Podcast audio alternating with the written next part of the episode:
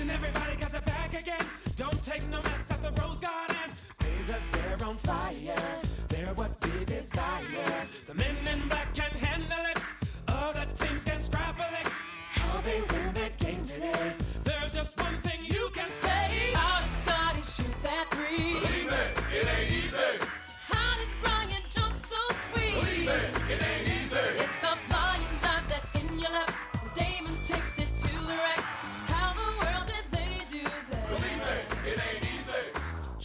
How's your summer going, Danny? Oh, see, where it's August 17th, so it's almost over. Good. Uh, it's uh, uneventful, which I think a lot of people in the NBA world thought it might be a little bit more. Um, Especially around here. yeah, for sure. But otherwise, it's been good. You know, uh, the little summer league schedule release we'll talk about here in a little bit. Like, I think Mhm. it's for the most part, I think it's a lot more normal than than than folks anticipated. That's something that people have kind of said to me is like when I, you know, I see friends who, you know, know what I do but aren't as like in it every It's not the single day-to-day day as we are. Are like, well, you your summer must be so chaotic. It must be like, and I was like, you know what? July first was the trade request, and Like 10, then 10 days of it. 10 it just- days of it uh, you know you know the last i think the last really eventful thing that happened was you know joe talked at summer league which was what the like the 9th or the 10th Yep. and then i guess like a couple weeks later was the memo so that was like one day's worth of work but i'm honestly i'm chilling Yeah, no, I mean, uh, it was it was wild at summer league. You know, you you and I were both down there, and it was you couldn't go five feet without somebody going, "Hey, what's going on? What's up with this? How's this going to go? Is it going to get done? Is the deal done?" And you had people down there, "Oh, the deal's already done." And I'm like, I they haven't talked yet, so the deal's not which they still haven't talked by the way So I don't know, man. But other than that, I mean, it's been a normal. I shouldn't say normal summer because I think in normal summer, if Scoot was a small forward, we'd be talking about him everywhere. He'd be in every single thing. The Blazers would be promoting him everywhere, and that I think everything is kind of stepped back a little bit until stuff is sorted out. I I would expect that over the next what's August five months. Eh, before february Yeah, I think it's just going to be an awkward place unless something seismic changes one way or the other. I did find it interesting. So they, so the Blazers put out their uh, schedule today, just like every other team, and we'll get into the schedule. Mhm. But they put out a video, which was another great job by the Oh, the- social team killed the it. Social team, the Yeah. content team, Fernando, all all them. Shout out to Fernando. Yep. Those guys all always do a great job. Uh, but it was like done in the style of like an info, one of those like late night TV infomercials for like the best hits of the '70s, like Yeah. type of CD like box sets that you can buy. Mm-hmm. It was a cool idea, but they showed the different clips of you know Various players. players. Dame was barely in it at all. I think there was like one clip of him in it. It was one clip and he was in street clothes. Yeah. Yeah. It was like mostly Scoot, Aunt Shay, and Little, Jeremy. little, the- li- little tease, little Jeremy, little nods sprinkled in. Uh, Jusuf Nurkic nowhere to be found. no, I saw there was there was a shot of Nurk in there. Did you not see this? No, he, he was there. It was just There again, was a shot of- there was one shot of was a quick little glimpse. Yep. Yeah, Nas was in there. Yeah, but also, I mean, did you watch? uh Did Did you watch the last episode of the Trail that came out? Like, Yeah. he was not in it at all. No, I, I would imagine that the social and content teams are in a bit of a bind with walking this line of he's still a member of the organization, Damian Lillard we're talking about, but also like the weirdness of a player actively requesting a trade and kind of the position that they're in. It's just, and it's the one guy that like active like he is the for the last 11 years he's been the guy that sells tickets and sells Yes. jerseys and has like been like the centerpiece of every single one of these marketing campaigns and now it's like well he's not traded so he's technically still on the team so you could use him and stuff if you want to but you probably shouldn't because then that No. stuff is all going to get thrown in your face in 2 months if he's traded so you you've got a guy who's number 10 in jersey sales. He's the most important and famous player in your franchise's history. It's like you can't just not acknowledge him, but Right. also the story probably can't be about him. But I think out of respect, it's also not entirely about Scoot, if that Right. makes sense. It's like I said, it's just gonna be awkward. And this is part of that awkward process that they're gonna have to deal with. So speaking of Scoot, you wrote a really interesting piece on your on the Jack Ramsey's Patreon, which I Mhm. would encourage everybody to go subscribe to if you're not. But uh, kind of going into something, and and this is something you and I have talked about offline and probably on our various programs since even before the draft, since Mm-hmm. the pre-draft process when they brought Scoot in for a workout and. You know, we were talking about like, can Scoot play with Dame, or can, you know, how good is Scoot going to be right away? It's very rare that a rookie point guard is good right away. Rookie Like- teenage point guard Teenage, specifically. teenage even more so. Yes. But as far as like rookie point guards, I'm taught like you're thinking like the guys that in the last ten years that really come to mind for me are Dame, who you know was a four year college player, so he was Mm-hmm. a little bit older, and then like Derrick Rose and Ja Morant, and that's like kind of it. Luka and Trae.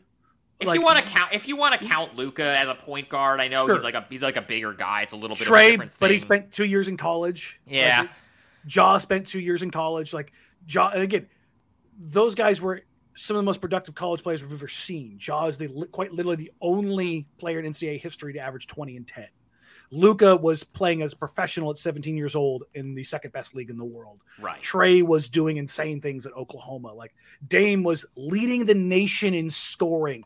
You, when you start talking about young point guards being successful, you start like pulling these qualifiers like best ever, only one to ever, first to ever do. Like that's the kind of thing when you're talking about a point guard rookie being Right. successful.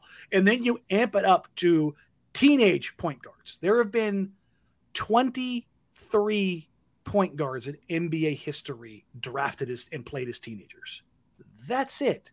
23 of them. Of that group, the only three teenage point guards, three in NBA history, who have averaged at least 15 points and five assists Kyrie Irving, Stephon Marbury, and um, I'm forgetting the last Tony one real Parker. quick. Uh, no, Parker averaged nine and four.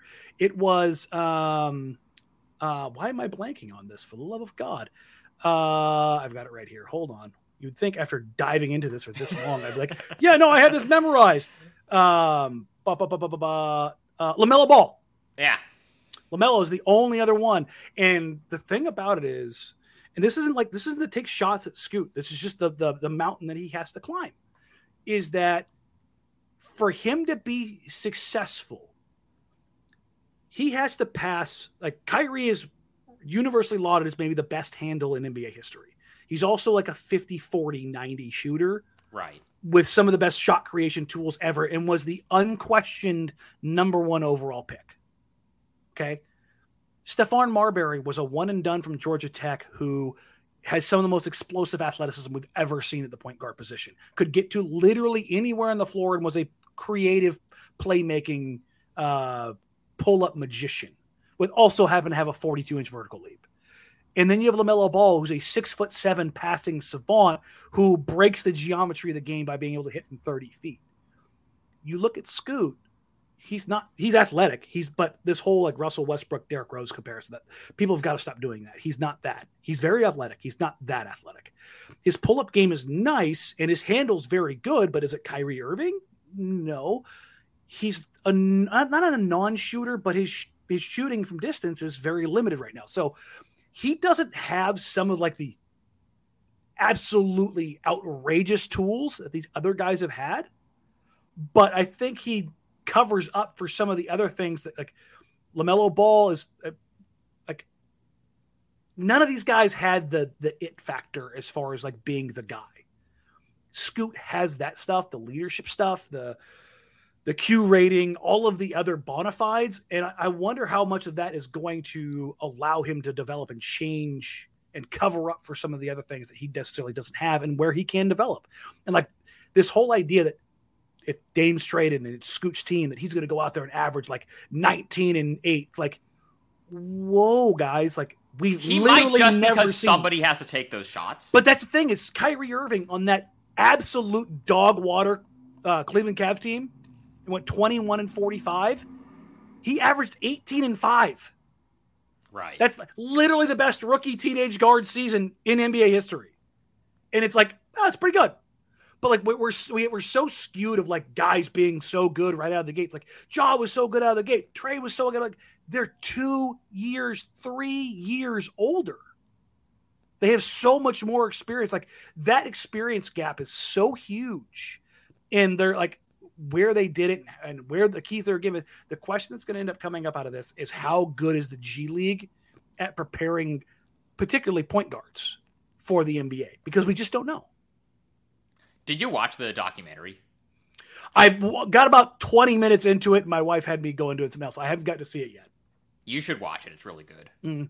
And there's some there's some good scoot stuff in there. There's Did, did you pull anything out of that where you where there was something different? Uh, I mean, it's.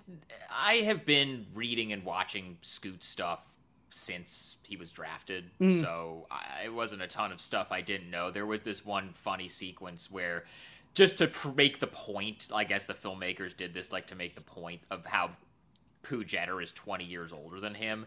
There was this Literally my age. Yes, there was this extended scene of Scoot trying to teach Pooh Jeter how to set up Siri on his iPhone, and Pooh Jeter not being able to do it. And Scoot being like, "Man, you're so old." Like, I, I'm, I'm very, I'm very interested to see like how quickly Scoot, you know, especially Mm-hmm. you know if Dame is traded before the season, which I don't expect given the way that things are, but like. And again, I'm high on Scoot. It's just I think everybody needs to slow their roll. It's like, oh, he's just going to replace Damian Lillard. Like Is he going to be a top 75 Uh, player of all time? Probably not. The math says no. like it just gen- like there's five thousand players in NBA history, and Dame's in the top seventy five. Like you start doing the math, it's like especially even if, even if you just consider lottery prospects. Like the only lottery prospects that are the lottery teenage guards that have ever come out. Okay, this is this is your list. Okay, It's like Sebastian Telfair and It's Marbury, it's Shaun Livingston, it's Kyrie Irving, Zach LaVine, who was drafted as a point guard, yeah. Dante Exum, Emmanuel Mudiay, D'Angelo Russell, Frank Ntilikina, Coby White, Killian Hayes, Kira Lewis Jr., LaMelo Ball, and Dyson Daniels last year. Those are some guys. Those are some There's names. there there's a lot of fall off. Well, like- I mean, Dante Exum's back in the mix. He got a deal with Dallas. He's he's back I'm in just the saying mix. there's a lot eh, like you have some early guys that hit, and then there's a gap of like, ooh, doggy, that not Yeah. great. But you I was so convinced Emmanuel Mudiay was going to be good, by the way. because he had the, he looked like he had the tools. And that's the thing. It's like looking like you have the tools at another level does not always mean. And again, I am not saying Scoot's not going to be great. I, I genuinely believe he's going to.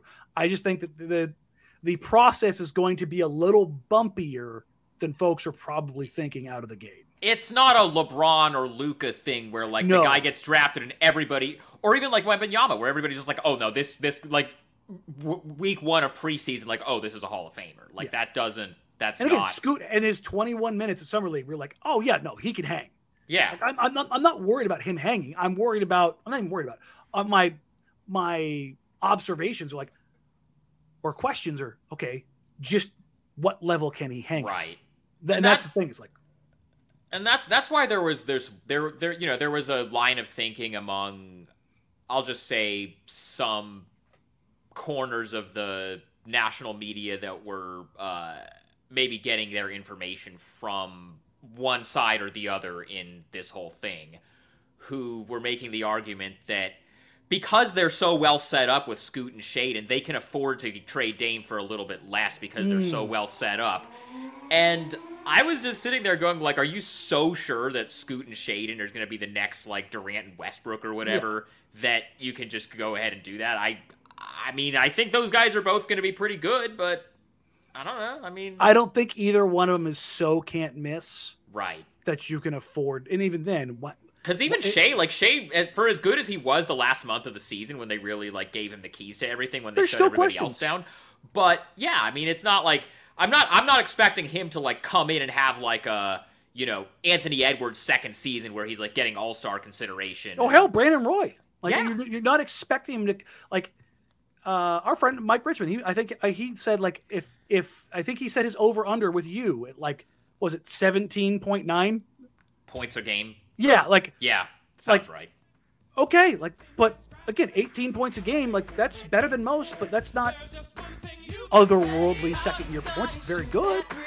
That's But, uh, not. like- That's not. You can trade Dame for a subpar package because you have Dame. Exactly. That's that's the kind of that's kind of the distance there. Yeah, hundred percent.